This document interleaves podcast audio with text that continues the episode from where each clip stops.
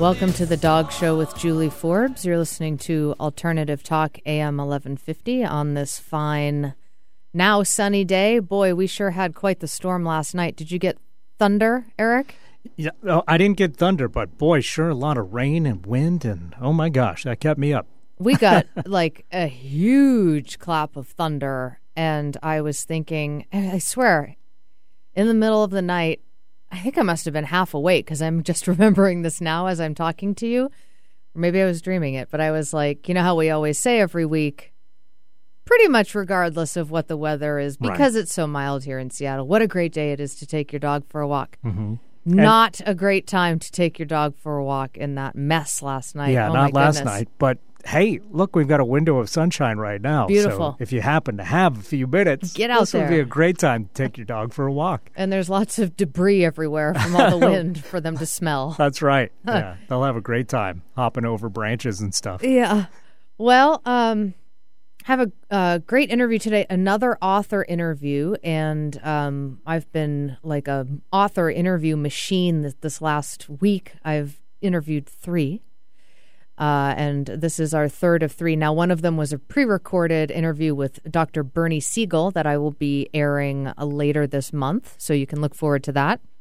But today I have with us on the line Grant Hayter Menzies, who is the author of a book titled From Stray Dog to World War I Hero The Paris Terrier Who Joined the First Division. And it is the story of Rags, the World War I hero Grant, welcome to the Dog Show. Thank you. So, uh, you know, it's funny. You seem to you've written a number of other books as well, and they seem uh, sort of his, you know stories from history. So it seems like you have an interest in history. And as an adult, I think back of my when I was young and in school, in college and um, high school, especially that I history was not when I was in high school not a subject that I was really interested in. I don't know, I couldn't focus on it. I didn't really like care much about it. But now I'm like I love I love learning about history in general. And so one of the cool things about this book in addition to sharing Rags's story, which we'll talk about, but is also just learning about the history of, uh, you know of this time and of this war and what it was like for these um, soldiers out there and all that stuff. So I yeah. really appreciate that aspect of it as well. Wonderful. So, will you just so this I had hmm, don't know if I had heard of Rags, it was sort of a vague recollection of of this of this story. Um, I'm certainly familiar with him now after reading most of the book. um, but what, and there had been a book sort of written about him before, but it was a while ago, and it sounded like it was uh, maybe incomplete or something. So I'd love to hear, just from your perspective as an author, what inspired you, motivated you to to write this book and to sort of tell the story again. Well, the uh, the motivating force was really my rescue dog, Freddie um, we uh, we adopted him in 2010 from the BCS uh, here in Victoria, BC, and uh, he had come out of a puppy mill situation. He'd probably been born there and lived there the first year of his life, mm-hmm. and was an absolute nervous wreck. Uh, was a physical wreck. Um, a little, uh, a dog probably just a little bit smaller than um, than Rags. Um, he's a uh, Spitz, a large Pomeranian, mm-hmm. and um, he uh, it took him a few months and then a few years to really um, to really come to the point where he trusted people, trusted us, um, and I watching this transformation um, from a really a terrified waif to a, um, a confident little dog who was happy and and trusting mm-hmm. um, was so inspiring to me. I thought I, I'd really love to write about a dog, um, and so I was looking through different um, historical records. I as you mentioned, I've written several books. Mm-hmm. They've all been about women. Mm-hmm. Um, they've been about women, extraordinary women who, for whatever reason, didn't receive their due um, in the public um, public eye, Mm-hmm. um, and have been forgotten for uh, whatever reason. And I felt they should be celebrated again. And uh, so this was quite a, a challenge for me. Um, but I found uh, a book by Major Jack Rohan um, from 1930 um, called Rags, um, the Dog Who Went to War. And it was written for young adults. It was um, written in a rather artless style, but it was full of data Mhm. that, just as an exercise, I was able to um, correlate with known events from World War One, and it told Rags' story, obviously up until 1930. Um, so I did a little more digging, and I found that he'd had this a whole life after that. He'd actually lived to, to be 20 years old Mm. uh, and died in 1936. So it was just um, a combination of factors, uh, and finding the descendants of of Rags's um, guardians, um, uh, the, the descendants of one of the soldiers who rescued him, and descendants of the officer who adopted him, and finding that they had been keeping um, um, archives for for many years, almost a hundred years, Mm-hmm. that they were willing to share with me for uh, research purposes Wow. and photographs and all kinds of things. So yeah, that really. Um, uh, this is why I, I dedicate the book to my dog Freddie. Um, but it really um, it got its start um, with finding uh, Jack Rohan's book and and uh, realizing that there was so much more to the story. Mm. Um, and uh, so yeah, it kind of proceeded from there. Um, and it kind of surprises me actually that I was able to do what I what I did. Yeah, lots of uh, organizing of information and piecing together and researching, and I, I can really appreciate what it took for you to put this together in a way that's really very well written. I mean, I've been able to. F- it's loaded. It's a it's a jam packed book. I mean, it's loaded Yeah. with story and fact, and Yeah. um, and, and it's done very well. I mean, I it, it was really Thank you. easy to follow, and and uh, then you know, the sort of as we lay, you lay the foundation, and we sort of get to know you, sort of set the scene, and then we follow. Uh, you know, we get to know Rags and Donovan, his uh, partner, war partner, the human Yeah. part, Yeah, and all the incredible things that those two accomplish together, and yeah, you know, over and over and over again. I mean, that in and of itself is miraculous, as you're um, really describing. Uh, you you mentioned the movie War Horse, which I saw, uh, which really sort of illuminated the world of, of animals, and, and you sort of ex- Oh, yeah. expand on that, you know, Yeah. animals in war, and, and how in uh, in this war people were i mean there's aspects of it that are kind of hard to be with you know and, and you you kind of talk about that where you're Yeah, like it was it wasn't easy to write. Yeah. Um, I am I have a very soft spot for all animals. I was brought up, as I mentioned in the in the um, acknowledgments, I was brought up in a, in a family that um, had memories of dogs that had died a hundred years earlier. Um, they were all considered members of the family, and you remembered them just as you would, um, you know, a favorite grandfather or whatever. And um, it was. Um, it was difficult reading uh, the accounts of what uh, messenger dogs endured um, during during the Great War. Um, they were all on the uh, British, German, and French sides. The Americans didn't have a dog program, and that's what made Rags uh, uh, Sergeant Donovan's secret weapon, as I call him, because Yeah. there weren't many um, there weren't many messenger dogs um, in use. I don't think they were even authorized on the American side, but on the um, the all the others, they were they had been in use by the Germans before the the British.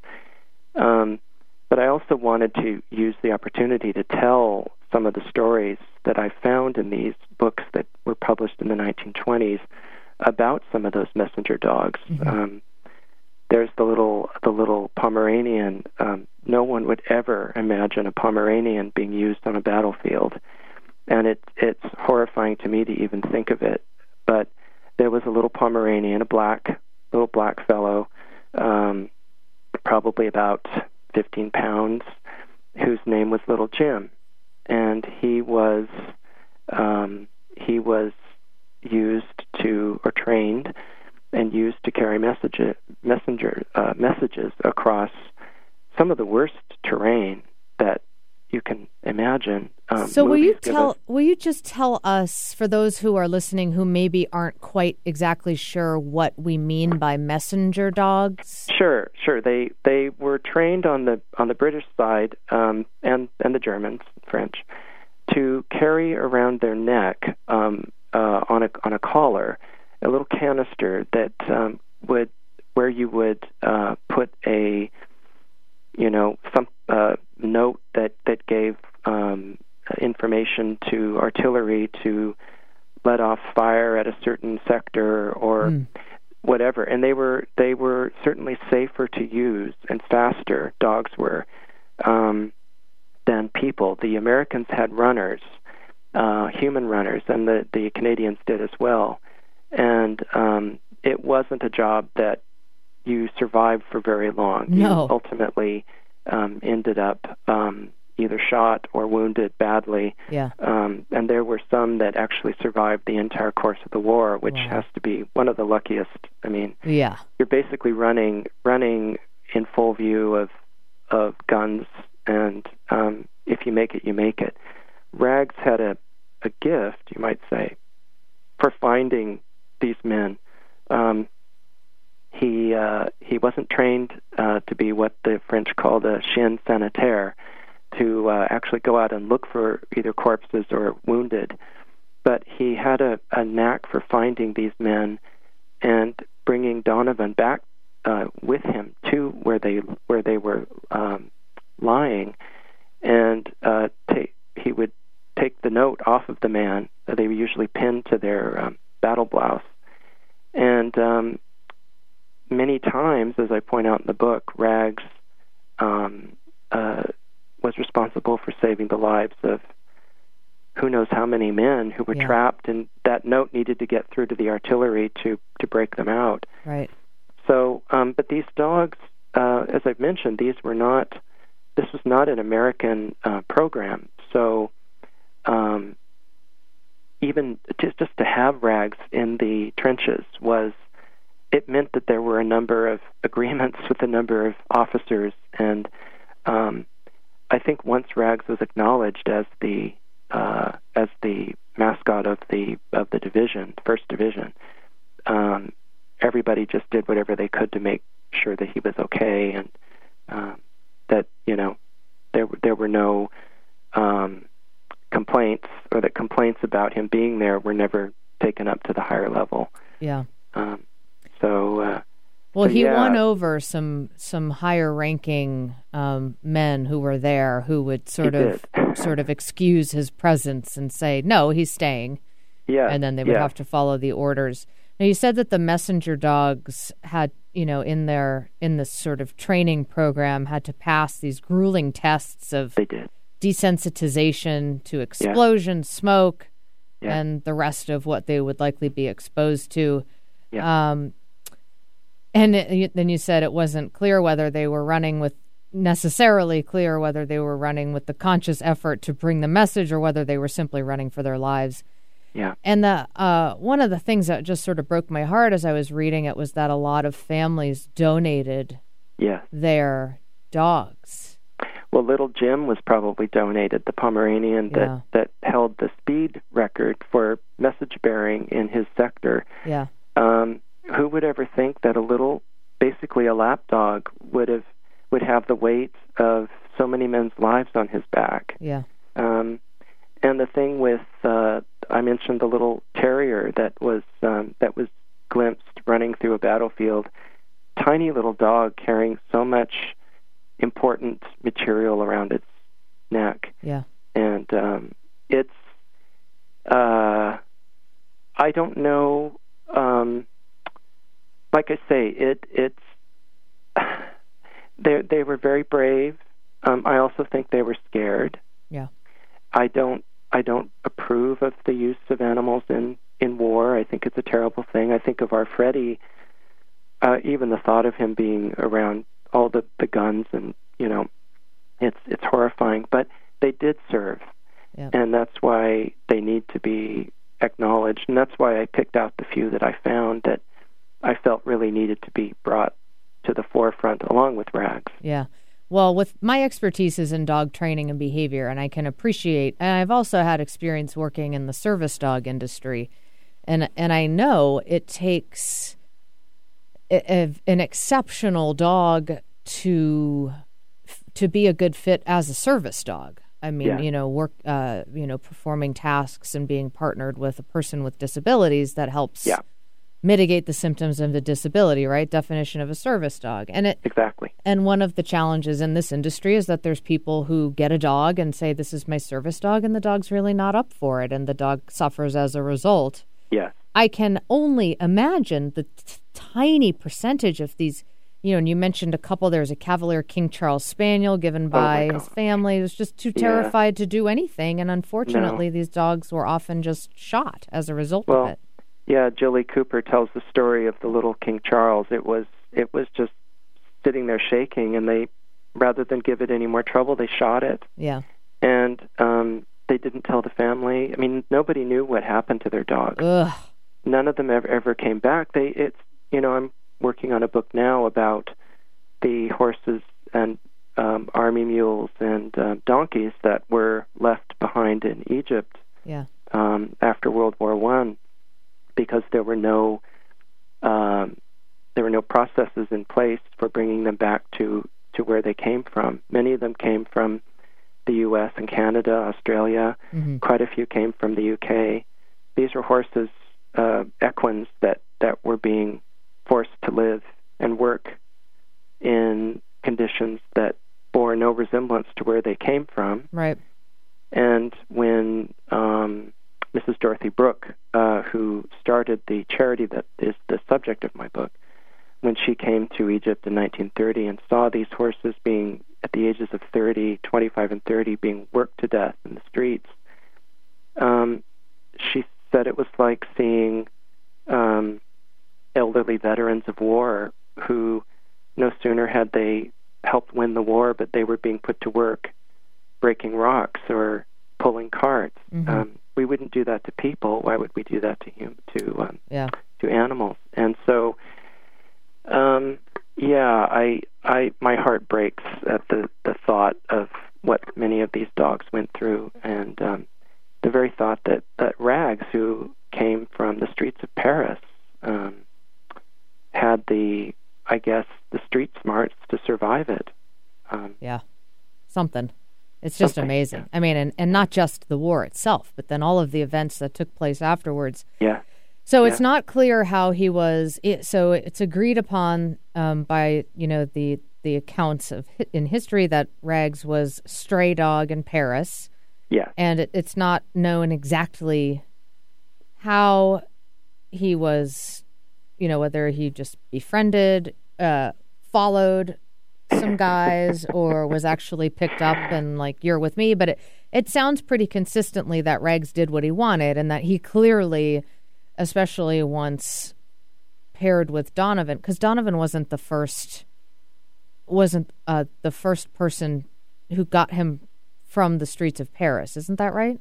No, um, it actually, uh, what I've found is evidence that Donovan and his uh, his fellow First Division member um, George Hickman Uh huh. um, were together when they discovered Rags, or when Rags found them at a cafe. Okay. Um, Jack Rohan uh, was a journalist um, by trade, and he worked for the Army Information Service. He was quite good uh, about um, crossing all his T's and dotting his I's, using good um, good uh, material and you know, sources for, for his assertions. But he had a tendency, like many journalists, uh, even today, to um, put some high color on certain scenes, um, and it seemed more um, dramatic, I think, to have Rags uh, discovered in the middle of the night in the bar the bar section of um, of Paris by uh, a single um, doughboy uh, who stumbles into him and thinks he's a pile of rags. Um, when in fact there are um, newspaper articles before Rohan's book ever came out that um, that mention uh, that it did not happen at night; it happened during the day, and George Hickman was there with Donovan, hmm um, and uh, that Rags basically followed them. That sounds more like it. Uh-huh. Especially was based a- off of what it sounds like Rags did what he wanted. I think he chose he chose what he wanted to. I mean, there's there's the there's the account that when Donovan tried to take Rags away from the battlefield Right. just before the Battle of Soissons, Right.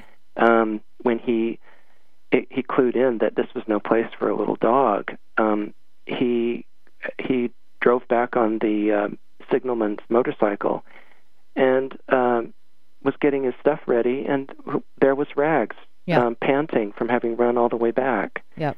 So, I and I I, I, do uh, I do assert this in the book. I think I think Rags chose. Um, I think he chose Yeah. uh, everything that happened to him. Um, I think animals do choose. I don't think they're all victims of circumstances, though many times they are. yeah. Um, and uh, um, so I my my feeling is that the story probably was more uh, a blend between the um, the Rohan and the um, the independent um, version that um, that uh, Hickman seems to have told people hmm about. And since he was the only survivor, I tend to I tend to go with um, with his account. Right. Um, um, but yeah, uh, and we don't really know how old Rags was. He he could have been older than twenty when he died. Um, oh, it's just incredible. Yeah, yeah, Um, so he was, he and uh, not only did he, and this was something that he did on his own. He was kind of a wanderer, and he came across, uh, I think it was a, um, a dead runner, as we were talking about, and Yes. saw the note and brought it back on his own. Yeah, Um, he also uh, was taught. Uh, Donovan and Rags scouted and patched communication lines, and Rags Yeah. learned how to tell the difference between broken and unbroken wire. yeah. So he would help in those efforts.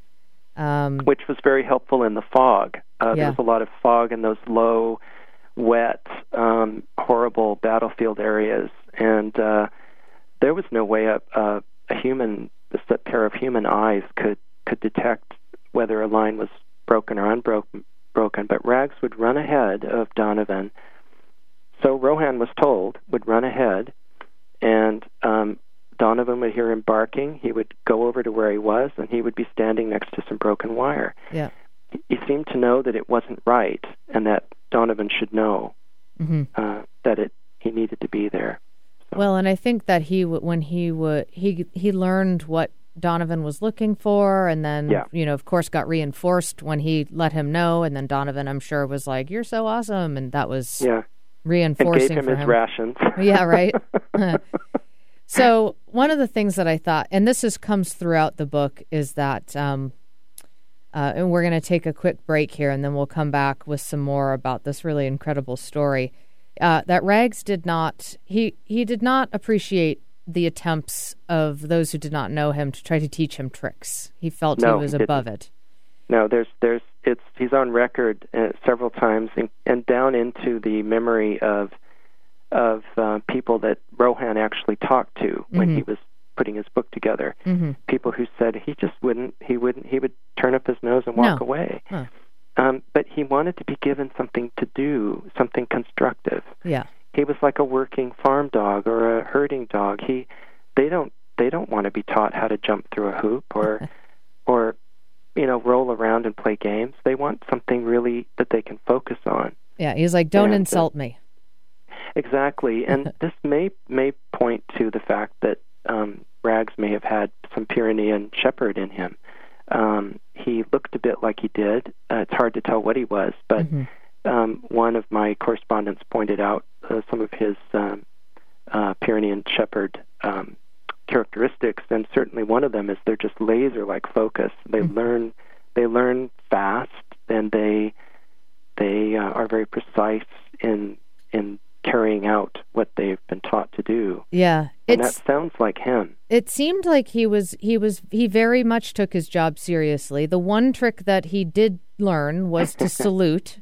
Yeah. And he was yeah. actually trained to do it. Donovan trained him to do it. When he saw soldiers salute, Rags would get up on his haunches and lift his paw up. And, yeah. you know, even over 10 years later, when he saw soldiers yeah. on parade, Rags would still lift his paw, just yep. Donovan had trained him to do. And this ended up serving him uh, when he really needed people to advocate for him or when he really needed yeah. to impress somebody. Uh, this actually ended up serving him. So, we're gonna um, we're gonna take a quick break, and then when we come back, we'll be talking more with Grant Hayter Menzies and his book "From Stray Dog to World War One Hero," the Paris Terrier who joined the First Division. Uh, we'll talk a little bit more about Rag. So Rags in World War during the war is the first part of his life, and then there's a whole lot more. So we'll be back in just a few minutes to talk more about that. You're listening to the Dog Show with Julie Forbes.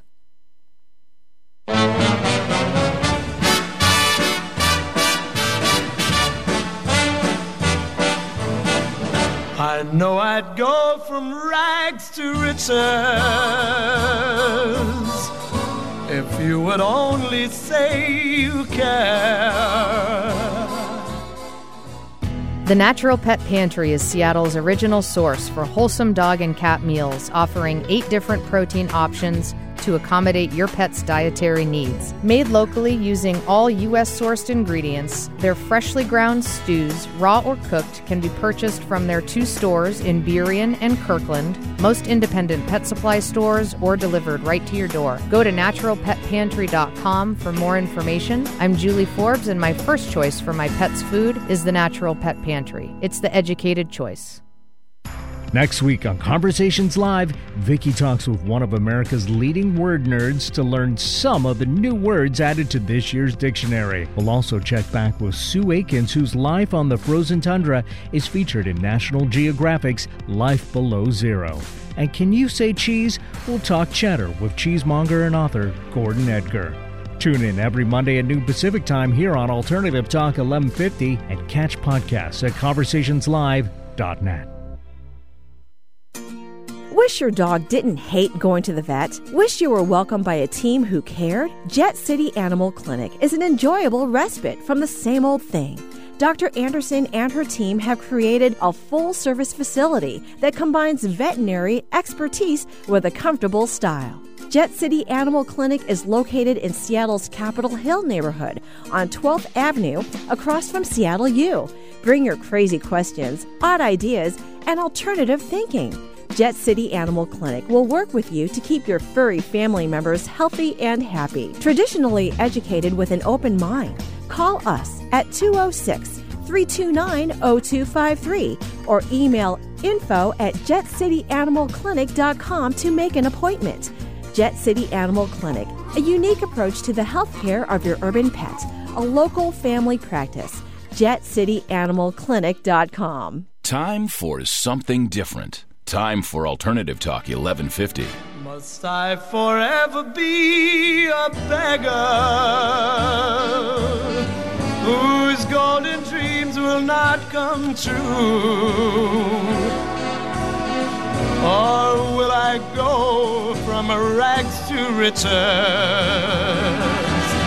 My fate is up to you. Nicely done, Eric. Nicely done. Eric always finds the perfect song that somehow sounds like Rags went from yes, rags to riches. And here, the, the fate and everything. Today. Well, we're back talking with uh, author Grant Hayter Men- Menzies, who's the author of From Stray Dog to World War One Hero, the Paris Terrier who joined the First Division, and it's the story of Rags, an incredible story. Uh, layers and layers of miracles and I mean it's just I can't even imagine how this all happened. So we were talking in the first part of this show about Rags and um, Sergeant Donovan, his partners, work, you know, in the war, and how Rags was would find runners who had been killed or wounded, and would take their notes that were very important to the efforts um, and deliver them. You know, be, complete the delivery that didn't happen, and this was important. This was one of the ways that they were able to communicate. Um, he was trained how to find broken communication lines and all sorts of stuff. And it's really just incredible that they survived in the first place, that he survived in the first place. And and then it goes through the story of how he and Donovan both, you know, sort of at the same time were injured and exposed to, uh, you know, gases and uh, Donovan more so than Rags. And then that sort of took them out together. And then this like middle part, which is really just sort of gripping to read, and how Donovan gets transferred from this place to this place. And, and for a while, everybody knows Rags and Donovan, and Rags is sort of viewed as, as part of the. Uh, part of the first division, just like any other man was, and uh, their partnership was honored, and he was kept they were kept together. Rags was very clear that he wanted to stay with Donovan and he, you know, showed that and people would recognize that and then they would get moved to another hospital and then it seemed like as those moves continued because Donovan was in pretty bad shape. Uh, it sounds like his lungs were were basically destroyed from his exposure. Uh, it became harder and harder and then eventually like at the port where he's about to get on the ship, right? Where they're like, no. Yeah. And then somebody who knows the story sort of steps up and smuggles rags on the boat. Then he has to be quiet. I mean, it's just like, you know, in a bag underneath, uh, you know, a cot, and then he's yeah. got to remain quiet. And this is like a boat ride from Europe to the U.S., so that's yeah. not a two hour ride. No, no.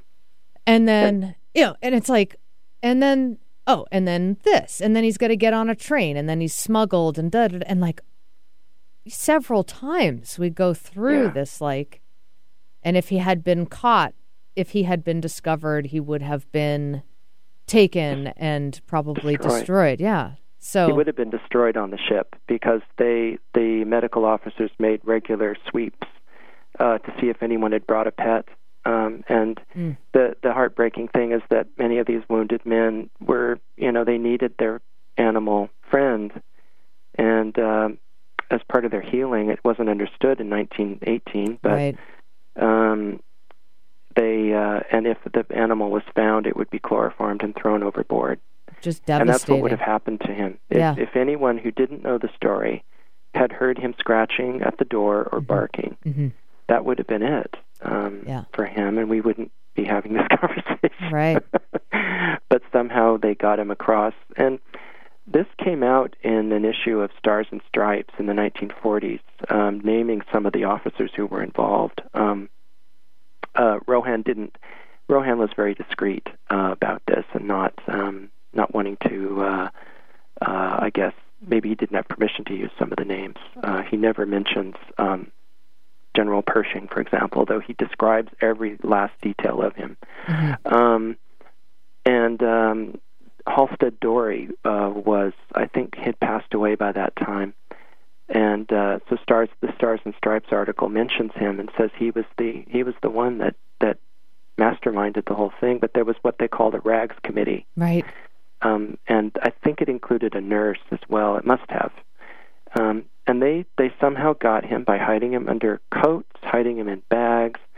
Um, they got him um, off, you know, on the ship, um, across the the ocean, off the ship, on a train to Fort Sheridan, and then um, left him there uh, with uh, the wounded Donovan, and um, and then he was in danger of being um, kept, you know, being homeless again. I mean, they right. wouldn't let him in the hospital. Right. Until two people who happened to have heard the story uh, let him in.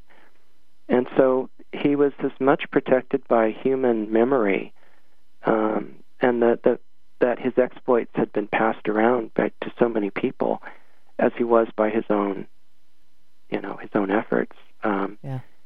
Animals need us, and I think this is the um, prime example of it. Because even a lucky dog like Rags wouldn't have made it without people helping out. Yeah. Well, he was um, brought when while on the ship, brought to visit Donovan. Yes. You know how they even got away with that? I have no idea. I I have no. It just makes me shudder to think about it because there were other people in the in the ward who not everybody would have known. right. And what if he had barked? You know. know, it's just. But It- Halstead Dorey brought him down from his um, stateroom or his cabin uh, under his coat, and um, would bend over Donovan's bed uh, in in to all appearances having a, a talk about old times. And in fact, Donovan was petting Rags. Yeah. You know, it was just amazing. Don't you wish that you could interview Donovan and be Yeah. like, what was it like? Yeah. I mean, getting Yeah. in, in his world of it where he's extremely compromised um, and, you know, being transported from here to, and this dog just keeps showing up. I know, I know. And I mean, he must have been he- like, am I, di- am I dead? Or like, you know, what's Yeah. going on? well, he um, he apparently was a- aware enough to tell the nurses just to you know there were ways to shush Rags and calm him down when he got excited, yeah. and uh, the dog learned, as all all smart doggies do, to to do one thing really well. You know, when when they're when he's told enough times, and and he stayed under the bed or or cot or whatever it was um, under the seat on the train, and he just stayed there quietly. He knew that he had to, and um, uh, I wonder, I don't know how much of, of his street his street background um, uh, contributed to that, or um, just knowing you know when to lie low. Um, but uh, if he had survived the streets in a in a relatively rough part of Paris um, at a time when there was famine, uh, then I think he could probably survive just about anything. Yeah, I mean, it did seem like he had some awareness of what was going on, and this was sort of, you know, shown throughout the story and and in, in lots of different ways. He kind of knew. Oh, there was one part where you said uh, earlier on that he learned um, he would growl at anybody in a German um, uh, military uh, uniform.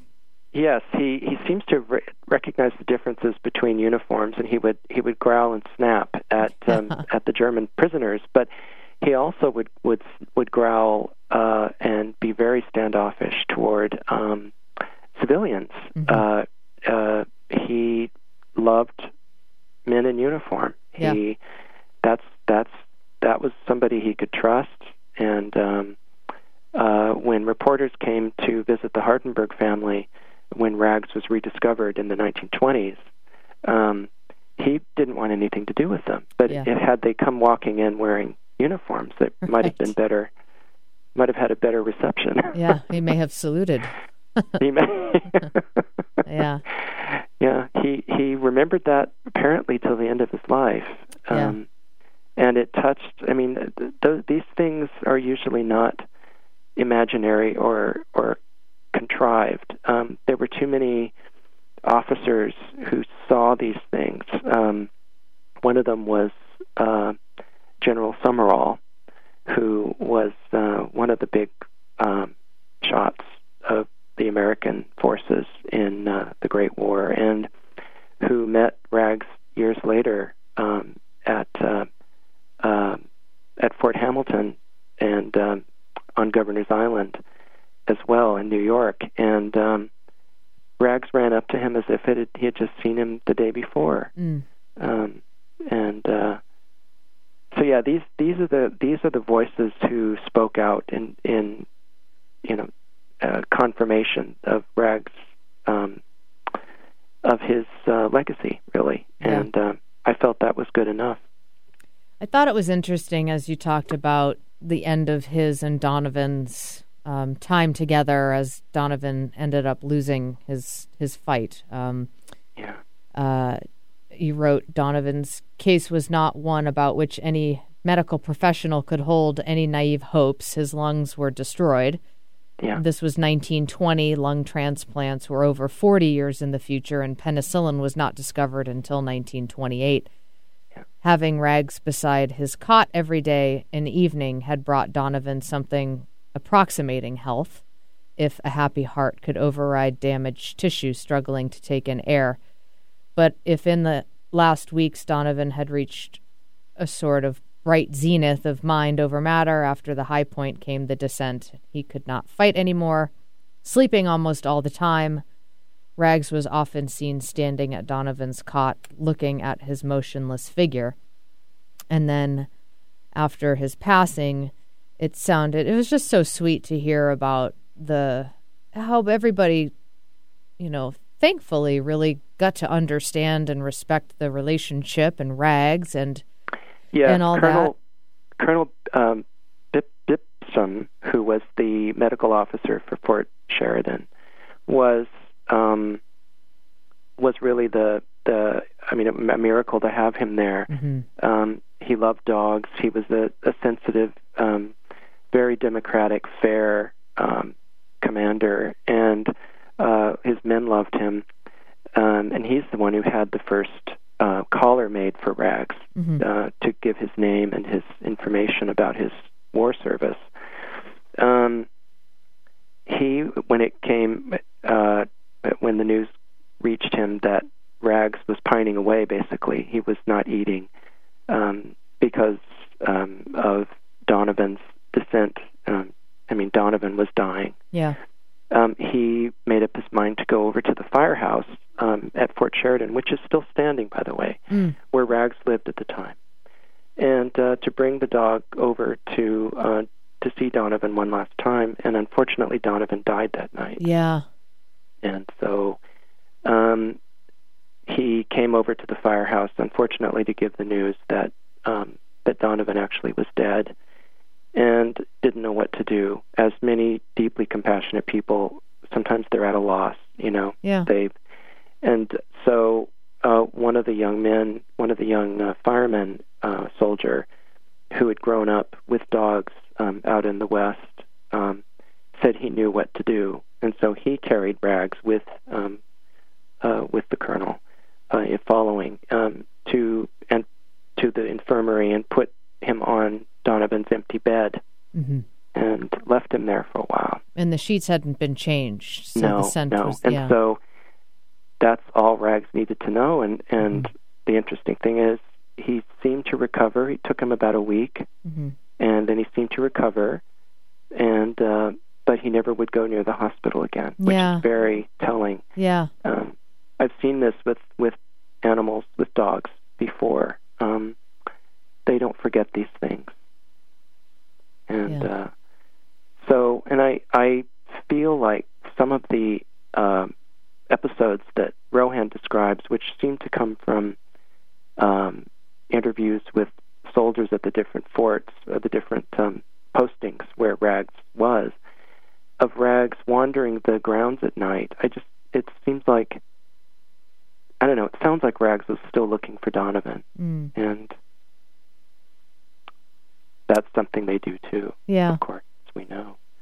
Well, so, uh, yeah, yeah, it, there's um, clearly, um, clearly just an, in- incredibly powerful bond between the two, and Yeah. you know, over and over and over and over and over again. It's, there's all Yeah. of these examples that that's just Yeah. um, incredible, and then, and then this, you know, at this point, Rags is like four because he yeah, lived to be 20 and so he's got a whole nother life ahead of him. 16 years of Yeah. life. And you go on in this you know next part of the book really you know then talking about well you know what happens from there. And and you know he goes and lives with a family. And you know you just go mm-hmm. through all of this stuff. And it's Yeah. just incredible.